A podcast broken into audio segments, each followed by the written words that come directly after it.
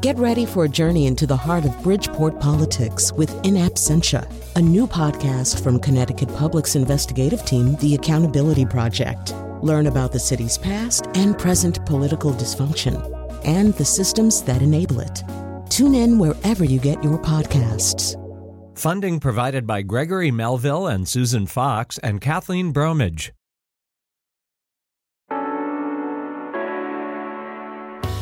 This is where we live. I'm Lucy Nalpathanchel.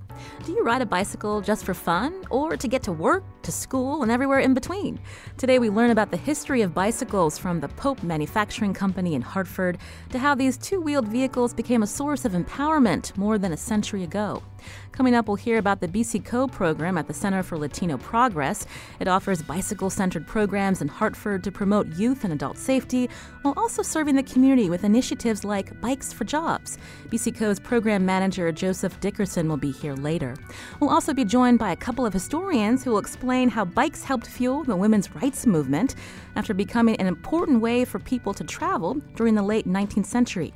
Now, do you bike to work or school? Do you think it's only fit for recreation? or is it your primary source of transportation? You can join us, 860 275 7266. You can email us where we live at wnpr.org. And as always, find us on Facebook and Twitter at Where We Live. I want to welcome to the show uh, Margaret Guroff, author of The Mechanical Horse How the Bicycle Reshaped American Life. Margaret's joining us by phone. Welcome to the show, Margaret. Thank you so much. It's great to be here. I also want to welcome in studio with us is Eileen Frank, Chief Curator and COO of the Connecticut Historical Society. Eileen, welcome to Where We Live. Thanks for having me. I'll start with you, uh, Margaret. So tell us a little bit about uh, the history, early history of bicycles and what we would consider bike ancestors that were, I think, most like a scooter. Yeah. Um, so you're talking about what was called a draisine. This was the first um, two wheeler. So it was the first vehicle that had kind of two wheels in a line, the way we know a bicycle today. And these were um, invented in Germany in uh, 1817 and came over here in 1819 um, and enjoyed a very brief fad that summer, including at Yale, where uh, all the students were riding them around. Um, the reason it's a, an ancestor rather than an actual bicycle is because it didn't have pedals. So the way you would get around on it would be by balancing and sort of kicking off the way you do with a scooter um, in a kind of a Fred Flintstone maneuver. So you'd push off and then glide as far as you could go. Hmm. You mentioned pedals. So when were they invented, and is there a Connecticut story to that invention? There is indeed. So um, this, like I said, the Draisine, the first uh, bicycle type device, kind of went away. It was very heavy and, and very, very expensive. Um, when a bicycle first appeared was much later, right after the Civil War, and it was patented in the United States by a French immigrant by the name of Pierre Lallement, who had come to um, Ansonia from France to work uh, as in, as a mechanic, and um, there's still a great deal of controversy in France about this story because at the same time that Lallement was testing a pedal velocipede, so kind of the same two wheel device, but with a pedal that on the front axle so that you could uh, churn your way forward without having to touch the ground. This same kind of device was becoming popular in France. So um, Lallement's story was that he had invented it in France, um, brought it here, put it together, uh, tested it, refined it, and patented it here um, when he went back to France, there were people riding all over the place with similar devices. So, is it because they saw him when he was in France, or was it because he saw them when they were in France? And stories will differ on that. But in any case, um, Ansonia was really the birthplace in the United States of this crank velocipede pedal uh, bicycle. And when they uh, saw him riding, what was the reaction? Uh, they didn't know what was going on. I mean, this was um, something that went faster than a horse downhill, which nothing had done before. Um, and it, it could go without uh, anybody, you know, as I said, no no t- pushing off, no touching the, the ground. So it was really a mystery. And he, um, Lallement told a story about one of the first times that he rode it um, around near Ansonia, I think, to a place called Derby or Darby at the time. Um, and uh, he was going downhill and he couldn't control it and he kind of came up behind a couple of people who didn't know what it was, and they kind of took off in terror. And he fell off the bike and had to walk it into town. And when he got to, I guess, a, a public house um, to look for a drink, these guys were in there saying that they had seen the devil flying down the hill. and his response was, I was that devil. Now, uh, you mentioned he, so when these bicycles were becoming more uh, popular, uh, this was something that was reserved for men primarily? Well, that um, that configuration was actually ridden by men and women in, but for a very brief time, um, around 19, uh, sorry, 1869. There was a fad on both sides of the Atlantic, and that was a, uh, it was very heavy, and it was made a lot. The wood were like the wheels were like wagon wheels; they were made with wood um, or iron. Um, and women could ride these because they were sort of, you know, low to the ground. What happened in the development of the bicycle almost immediately was that in order for it to go faster, the wheels had to get bigger because they didn't know about um, gears. So the only way to make a racing machine was to be able to make a bigger driving wheel. And so they got bigger and bigger until they were, you know, half the length of a grown man's legs. and that's how you get these, you know, what we look at as very quaint high wheel bicycles with a little tiny training wheel. Those were racing machines. And those were the ones that women really couldn't ride in uh, the clothing that was required of women to wear. They had voluminous skirts, they had um, corsets to wear, and you just couldn't really get up on one of these things in that kind of clothing. Well, I've seen pictures of these, and we have some of them on our website at wnpr.org slash where we live. These high-wheeled bicycles. I mean, they looked uh, kind of precarious to be perched up there and, and to try uh, to balance on them, Margaret. They were extremely precarious. Um, they uh, one one thing that happened quite frequently was called doing a header. Um, because your whole all your body weight was balanced right over top of the pedals, which were you know in the center of this big wheel. And if you hit a little rock or something, you would go flying over the top and hit your head. This is where we live. Uh, we're learning about the history of the bicycle. Uh, it's rooted here in the history of Connecticut. On the phone with me, Margaret Guroff, author of The Mechanical Horse How the Bicycle Reshaped American Life. And in studio with me is Eileen Frank, Chief Curator and COO of the Connecticut Historical Society in Hartford. You can join our conversation too. The number 860 275 7266. Are you a biking enthusiast? Uh, do you use your bicycle uh, just for recreation? Do you use it to get to work or to school? We want you to join the conversation as well. Eileen, uh, we heard uh, Margaret mention these high wheeled bicycles. Mark Twain had one of them. Mark Twain did, and uh, he he um, wrote a really funny essay uh, called "Taming the Bicycle," which is the experience of trying to learn how to ride it. He does talk about what Margaret mentioned: doing a header, falling off of it. Um, it's a it's a pretty humorous piece, as you would expect from Mark Twain. Um, but what was great is his last line of the of the essay where he says, "Get a bicycle. You will not regret it if you live." Um, so he had a, a very, as usual, uh, tongue-in-cheek Twainian response to to the bicycle, but he did um, see its importance in providing uh, transportation for people, and that um, as uh, especially once we get into the 1890s, they were coming down in price, and so it became much more affordable. Um, as Margaret mentioned, not only could they be faster than a horse, but then you don't need to feed the horse. you know, bicycles don't need uh, hay and oats, and so he, I think, he respected the the um, the freedom that it provided to anyone who had a bicycle. Uh, Margaret, I mentioned to our listeners that uh, Connecticut has uh, this uh, history of bicycles, uh, primarily in Hartford. Can you tell us about how the city was uh, important to the development of bicycles, including a man by the name of Al- Albert Pope, I believe? Yes, um, it was crucial. It really shaped the way that. Um, bicycle technology and then by extension automobile technology um, came to the United States. Uh, so uh, Albert Pope was he was actually from Massachusetts, but in 1876 he went down to the Philadelphia Exposition, like the World's Fair, and that's where he saw these high wheelers from uh, ex- from England, which were at the time they were um, made by craftsmen, one piece at a time.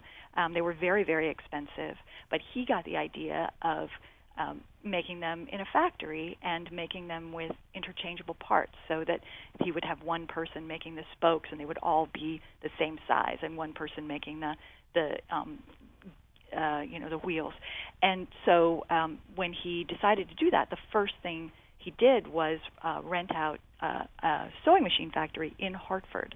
So even though he was originally from Massachusetts, he started this business in Hartford. This uh, became the Pope uh, Manufacturing Company, which made a brand of bicycles called Columbia bicycles, and these were the first um, mass-produced high wheel bicycles. And he really took over the market.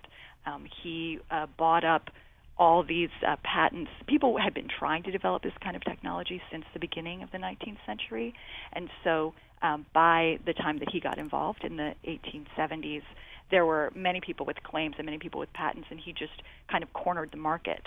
Um, and even though these were still luxury goods, he made them more available and more accessible and became a market leader in the de- further development of the bicycle. Were women becoming more interested in riding these particular bicycles, Margaret?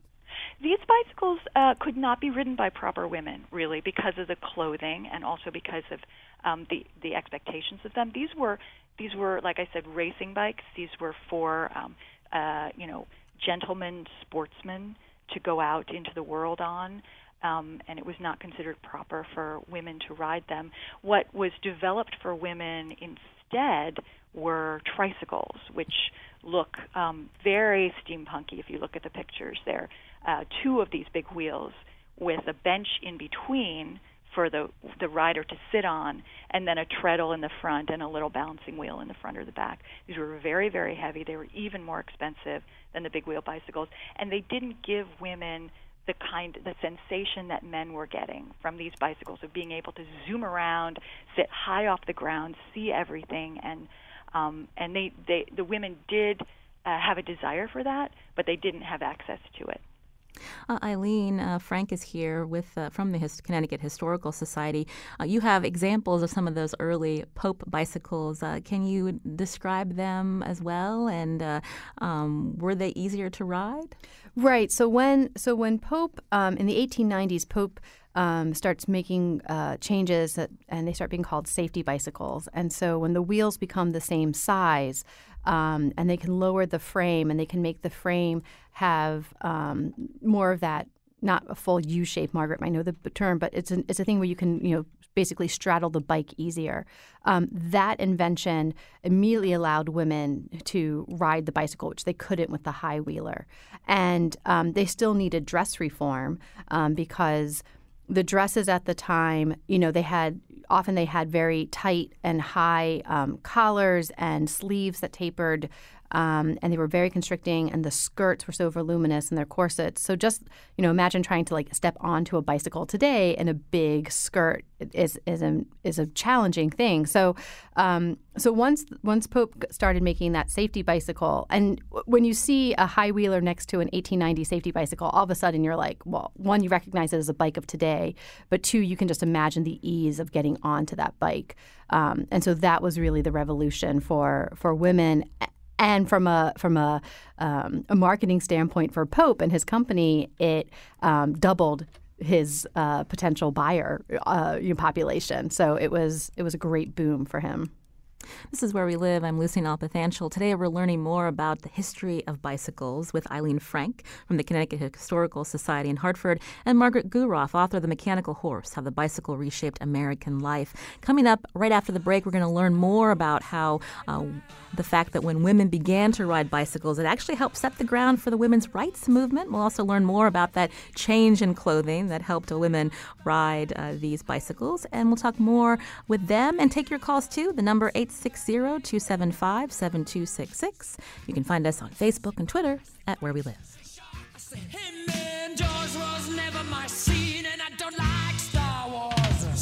Say Royce, say God, give me a choice. Say Lord, I say Christ, I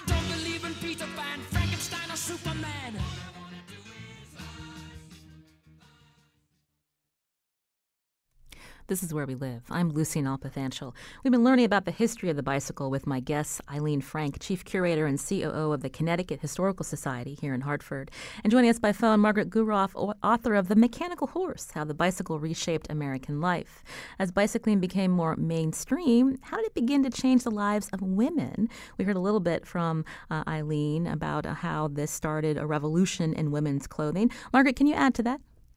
Um, yeah, so so Eileen is absolutely right that women, uh, even though the bikes got lower and the um, they got this scooped out shape for women so that you could um, step over them, you still had to uh, alter what you were wearing. You couldn't wear. I mean, women were wearing uh, dresses and skirts that could weigh 25 pounds. You just can't do that on a bicycle. Um, so they shortened their skirts. Uh, they started wearing um, what were called bloomers, which had actually been um, proposed 50 years earlier and kind of laughed out of the conversation. Um, bloomers are long, sort of flowing pants based on a Turkish style that uh, that uh, wrap up around your knee and get tight so that they would stay out of the way of the wheels. Um, the first women who dressed like this because they wanted to um, experience this freedom of movement that the men were experiencing on their on their high wheelers. They also were mocked, um, but uh, very very quickly over the course of just a few years, it became normal to see women wearing, you know, exposing their ankles, shock of all shocks, or or wearing these um, blou- kind of blousy pants, these bloomers, um, and that gave women um, not only more autonomy. I mean, before the bicycle you had to walk everywhere. Or if you had a horse and carriage, if you were rich, you had to ask permission from your husband or your or your father um, to use it. But this was a way that women could go wherever they wanted to go, um, and uh, they with lighter weight clothing, without these constraining corsets, they felt stronger in every way, and that began to influence the way they thought about their place in the world.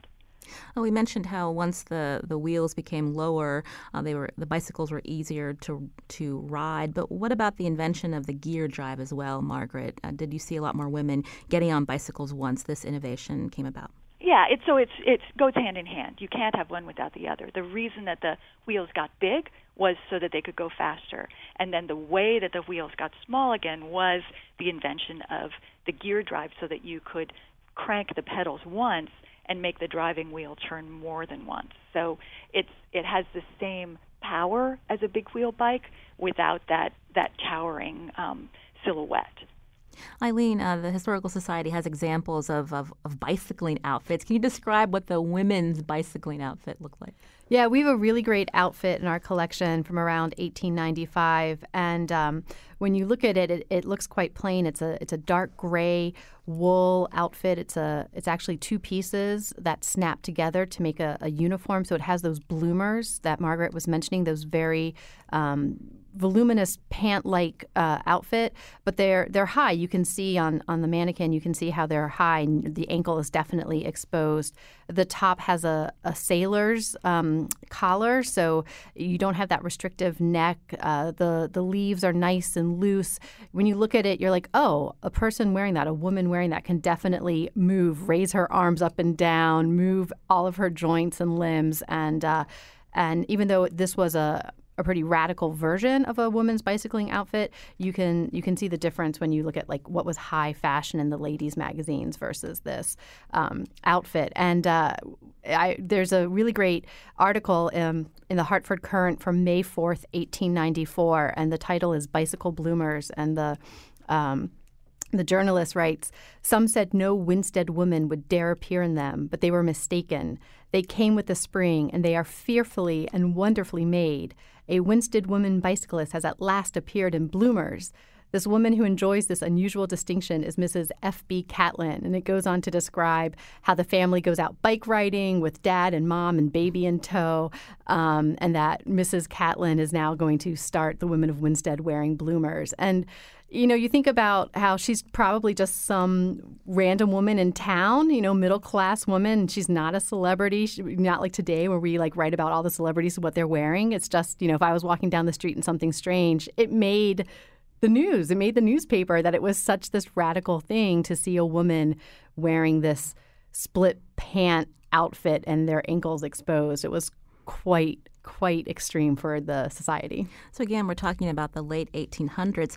I mean, how how quickly did we see this shift in public perception, Eileen, where uh, you know the fact that they were exposing their ankle ankles was scandalous at one point, and then once these outfits started to be developed, I mean, how soon did people start to say, "Oh, that's more agreeable," and you didn't see that uproar? Yeah, so it happens fairly quickly. Um, I mean, there was always going to be an uproar to women wearing pants in the 1890s. I mean, that was not accepted that you could wear trousers. But um, you know, two years later, the Hartford Courant runs an article where they are um, quoting from Scribner's magazine, which was a very popular magazine at the time, and um, the writer says within two years, bicycle riding has given to all American womankind the liberty of dress for which the reformers have been sighing for for generations.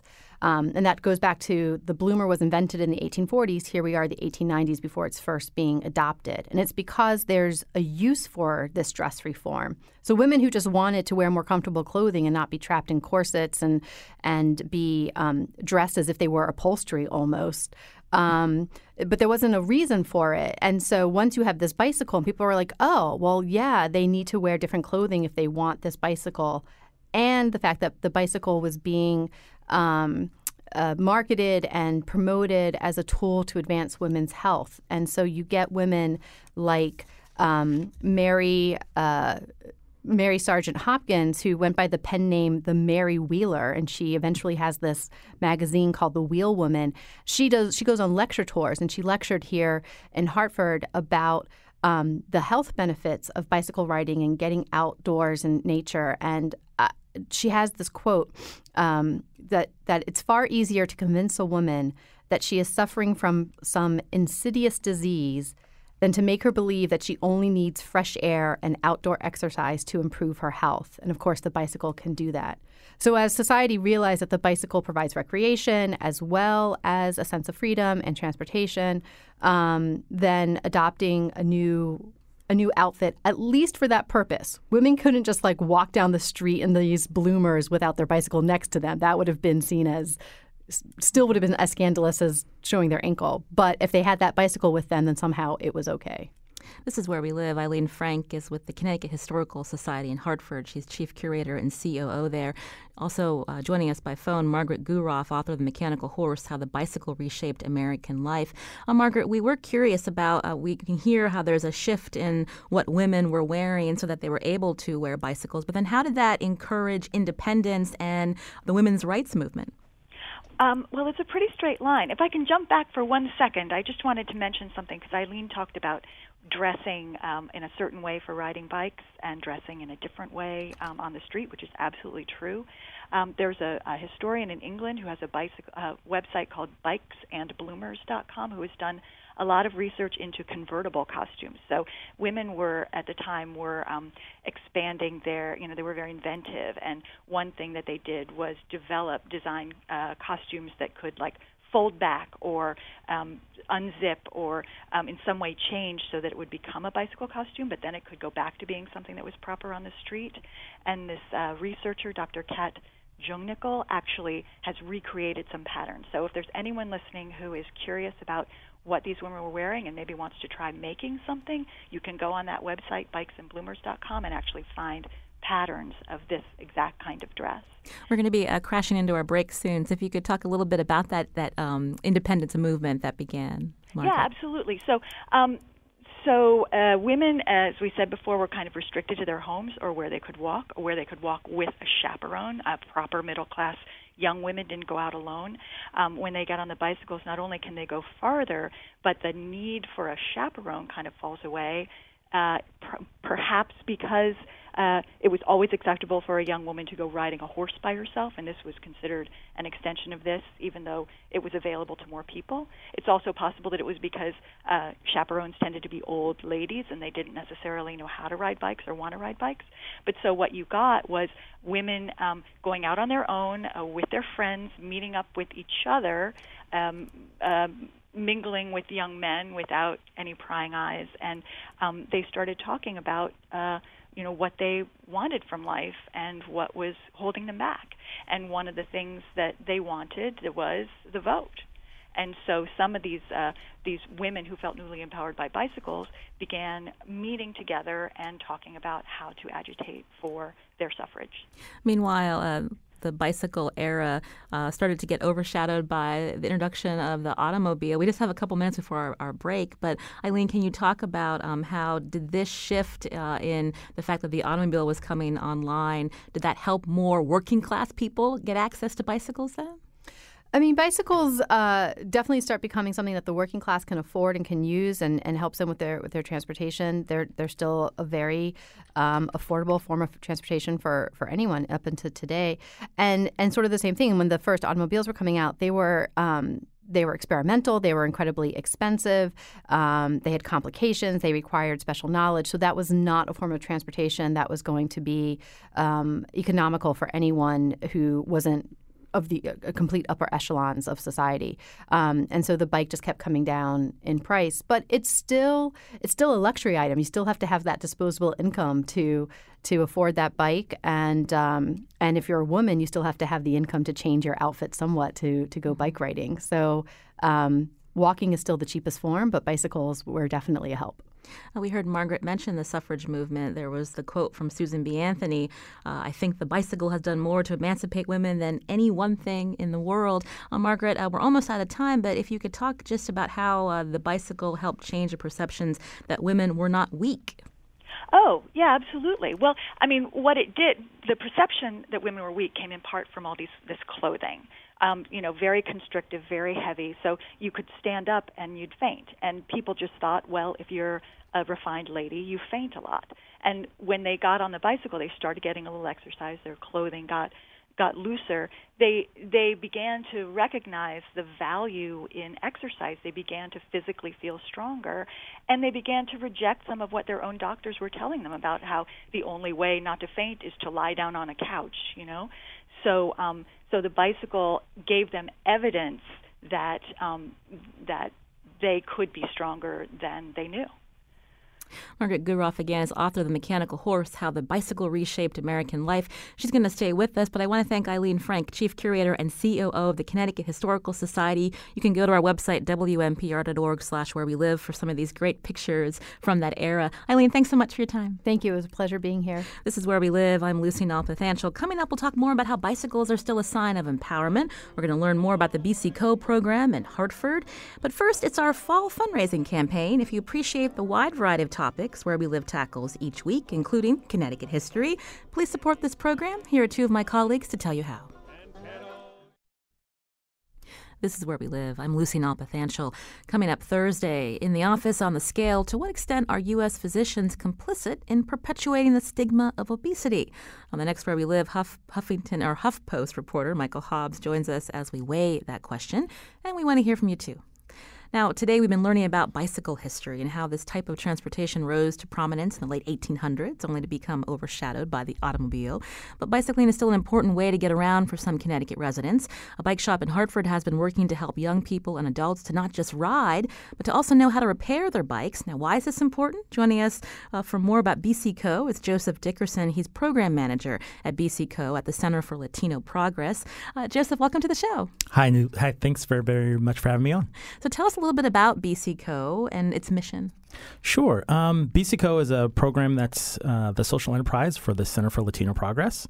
And uh, it's a great program that's really focused on building a community around bikes. Um, it brings people together that love bikes, that uh, really care about developing the community of people that uh, ride, that enjoy um, using bikes as transportation, as tools for economic opportunity. Um, we really think that bikes are incredibly powerful and empowering. Um, I think a lot of your guests were pointing to the history of bikes uh, as tools for empowerment and economic opportunity. I think that you know that story is still ongoing today, and um, you know for Hartford, I think uh, we're BiCi Co is really focused on how do we create and perpetuate that story in a really positive, powerful, impactful way. Um, not just for folks that use bikes as recreation, but also folks that use uh, bikes is their main form of transportation for work, for school, for their job, uh, and then also making sure that individuals have the skill sets that they need to not just have a bike that uh, that they use that then breaks down and then they can't fix, but that they actually have the skills to be able to make sure that their bike is in good working order so that they're not skidding out into intersections or you know that they're able to ride safely and uh, use their bike consistently I mentioned that uh, BiCi Co uh, works to uh, ensure that both youth and adults know about bicycle safety as well as being able to repair uh, your own bike. So tell us about the initiative um, that you started with young people in Hartford. Sure. Yeah, I think um, you know that's one of our things that we love most. Uh, is uh, you know we we have a great group of young people that work at BiCi Co. Um, we right now we have about four kids that are um, interns with us. They've been with us for some of them have been with us for nearly a year. Um, almost all of them have started out in our Earn a Bike program, um, and so our Earn a Bike program is really focused on teaching young people between the ages of 12 and 19 roughly um, about how all the ins and outs, ups and downs, top to bottom, front to back, how to maintain and build a bike.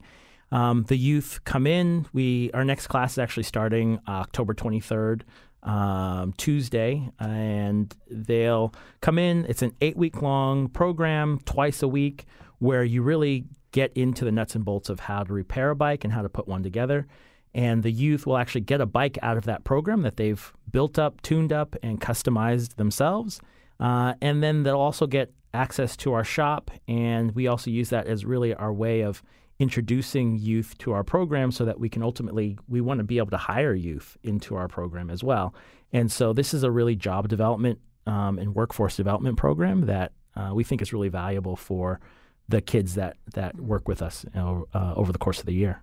Um, how do you break down gender barriers? Because when people think of bicycling, they may think that this is more of a, totally. a male activity. Yeah, yeah, yeah. I think um, you know, go, kind of going to what your guests have been saying um, you know, bikes have traditionally been seen as sort of this male, um, you know, male tool. And I think what's great is that, you know, bikes are really opportunities and access for everyone. And um, one of the things that we really think is important and that we prioritize at BiCi Co is making sure that we create, you know, on our, for example, our Monday night uh, from 5:30 to 8:30 we have a specifically designated time that's only for folks that identify as ladies or as femme. And we think that space is really important for breaking down the barriers that traditionally build up in a bike shop as sort of a male dominated space. And, you know, BC Coast still has, you know, we still have a lot of dudes that come into our shop uh, and I think that's still valuable to have a space where anyone can come and anyone feels welcome. Um, but we also see that it's really critical to have uh, a space that really helps break down, like, you know, I, you know, some folks come in, they don't know, you know, it's been years since they've ridden. They don't know how to change a flat tire. Um, and that's a barrier that they haven't been willing to ask about. And can we create a space that feels safe for people to ask those questions that, like, maybe feel silly, but like that's a question that matters for you to stay on your bike, to feel confident riding your bike by yourself or around the city. And if we can provide that access and that opportunity, then um, I think we've done a big part of our job to get more people riding. And that's what we want to do on a day to day basis. This is where we live. Uh, you're hearing Joseph Dickerson, Program Manager for BiCi Co at the Center for Latino Progress in Hartford. Uh, we're learning about the history of bicycles today, but also how bicycles are seen as a, a tool uh, for empowerment. Uh, with us by phone is Margaret Guroff, author of The Mechanical Horse How the Bicycle Reshaped American Life. Uh, before I go back uh, to Margaret, can we talk a little bit about um, our city streets here in Hartford, yeah, sure. or whether you're in Bridgeport? Or any yeah. other part of, yeah. of the state of Connecticut, and, and how um, the way the roads are uh, configured, how it is difficult at times yeah. to be riding a bicycle and mm-hmm. feeling safe, mm-hmm. and how it um, you know affects uh, low income residents yep. who need to rely on a bicycle to get to their jobs or to school. Yeah, I think you know we. Uh, bikes have uh, at least you know at least my experience here in Connecticut. I've I've ridden a lot in Washington D.C. I rode a lot in Washington State. I you know spent a lot of time in Philadelphia. Um, you know, as a as a state and and as a city in Hartford, we've really prioritized vehicle traffic. We've really prioritized and thought about how do we get people in from you know suburbs to downtown. And those same pathways that we think about prioritizing for how do we get people in from the suburbs to downtown are also some of the best ways to think about how do we get bikes from one section of the city to another. Um, and right now, we don't, a lot of the infrastructure that we've put in place hasn't been optimized to think about how do we make uh, spaces that work for bikes, that are safe for bikes, that really encourage riders uh, to think more about riding and encourage cars to make space for bikes. Um, I think you know we're we're starting to tick toward um, a society that really thinks more about bikes. Uh, we have you know we have a lot more people on bikes with Lime Bike coming out, for example.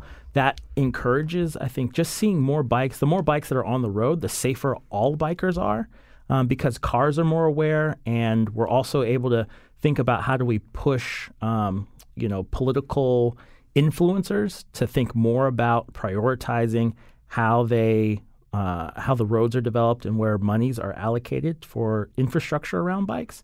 And so, I mean, I think you know, for folks that are coming in from different sections of the city that uh, are lower income, you're really thinking about how do you get where you need to go with your bike. And um, like, for example, we have a Bikes for Job Access program that is prioritized and structured around folks that are coming from traditional programs, halfway houses, um, et cetera, that can be referred in by a counselor, payroll offi- uh, parole officer, uh, case manager, job counselor, et cetera, that they can get a bike for 20 bucks. They get a bike, a light, light lock, and a helmet for $20. And um, it's a bike that we've refurbished and that we know is in really good, high quality working condition.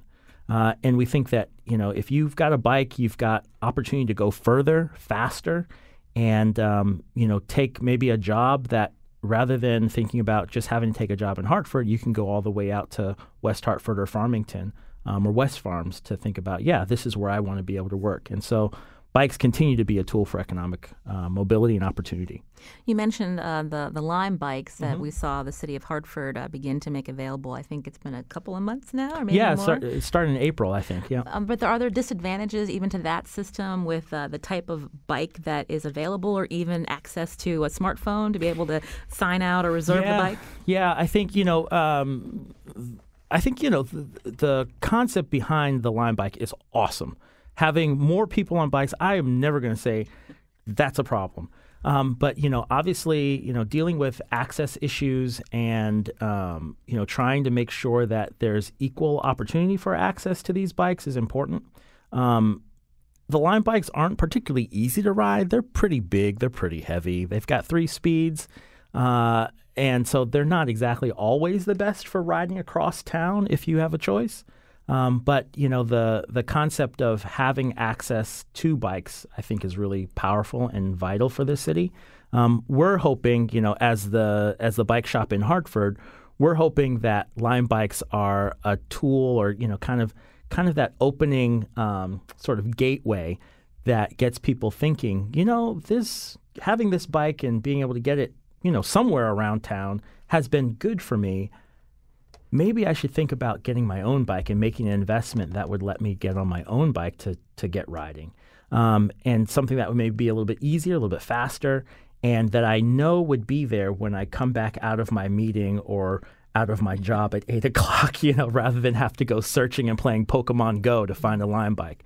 Uh, so I think, you know, we're getting to a point where more people are thinking about if I have my own bike, I have my own means of transportation, and I have my own mean for um, for increased opportunity. I don't have to think about do I have to pay a dollar today? Do I have to, you know, find a bike right now? I want to turn uh, back to Margaret Guroff, author of The Mechanical Horse How the Bicycle Reshaped American Life.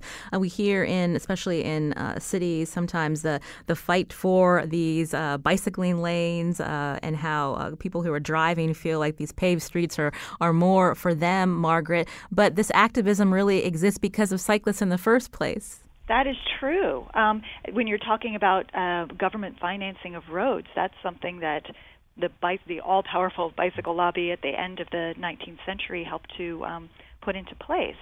Uh, bicyclists wanted to be able to ride out of the city, out into the countryside. The roads at the time all over the country were horrible. They weren't paved, um, and they were maintained by the farmers who lived nearby. And it was a bicycle um, uniting of the bicyclists with farmers that actually pressured governments, and I believe the Connecticut state government may have been one of the first to to start spending tax money on maintaining roads. So when I'm riding around on my bicycle on a city road and someone gives me a, you know, you don't belong on the road, I know I don't usually yell at them because that's dangerous, but I know in my heart that we were there first.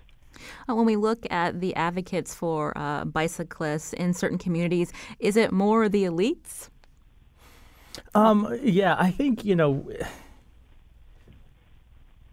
I, I want to be like generous to people in this conversation. And I think, you know, there is, uh, there's definitely like a, a, perspective around recreational cyclists and, um, you know, sort of like the middle-aged folks that you see riding around in lycra all the time. Now, granted, I often happen to be a middle-aged person riding around in lycra, lycra quite quite frequently, um, and so there's definitely, I think, more. But there's an increasing level of awareness, I I believe, in the bicycling community around the fact that you know if these roads are built better for everyone, they're also going to be built better for me. And I think the more that cyclists and the more that, you know, elites, you know, whoever start to think about collectively what makes for better roads that I want to ride on, that I want to be on, that I want to be a pedestrian on, that I want to have my kids walking around, that I want to have uh, my family out for a family gathering, a bike ride. The more that we all think collectively about how do we do that, um, the better off that our roads are going to be for everyone. Uh, Margaret mentioned this coalition uh, with farmers uh, back in the day. So when we uh, talk about uh, advocating for bicyclists, uh, the need for working with different interest groups, people from different backgrounds, and that not enough of that is happening today. Well, I think you know it's it's hard because you know we typically have these walls built up around sort of like this is you know I'm from Simsbury, I'm from West Hartford, I'm from Hartford, I'm from East Hartford and you know, I think that one of the initiatives at the Center for Latino Progress is Transport Hartford, and um, that's run by you know one of my um, good friends and, and coworkers, uh, Tony Cherolis. And Transport Hartford Academy, the whole focus around that program is to get people uh, breaking down the silos and to thinking more how do we all join together to uh, work on the types of bikes and the types of programs that we want. We'll have to leave it there. Joseph Dickerson with BiCi Co in Hartford. We have a, a number of events listed on our website that BiCi Co is involved with. Thank you so much, Joseph. Thank you so much. Also to Margaret Guroff, author of The Mechanical Horse How the Bicycle Reshaped American Life. I'm Lucy Nalpathanchel. Today's show produced by Carmen Baskauf. It's Connecticut Public Radio's fall fundraising campaign. Here are two of my colleagues to tell you how to support where we live.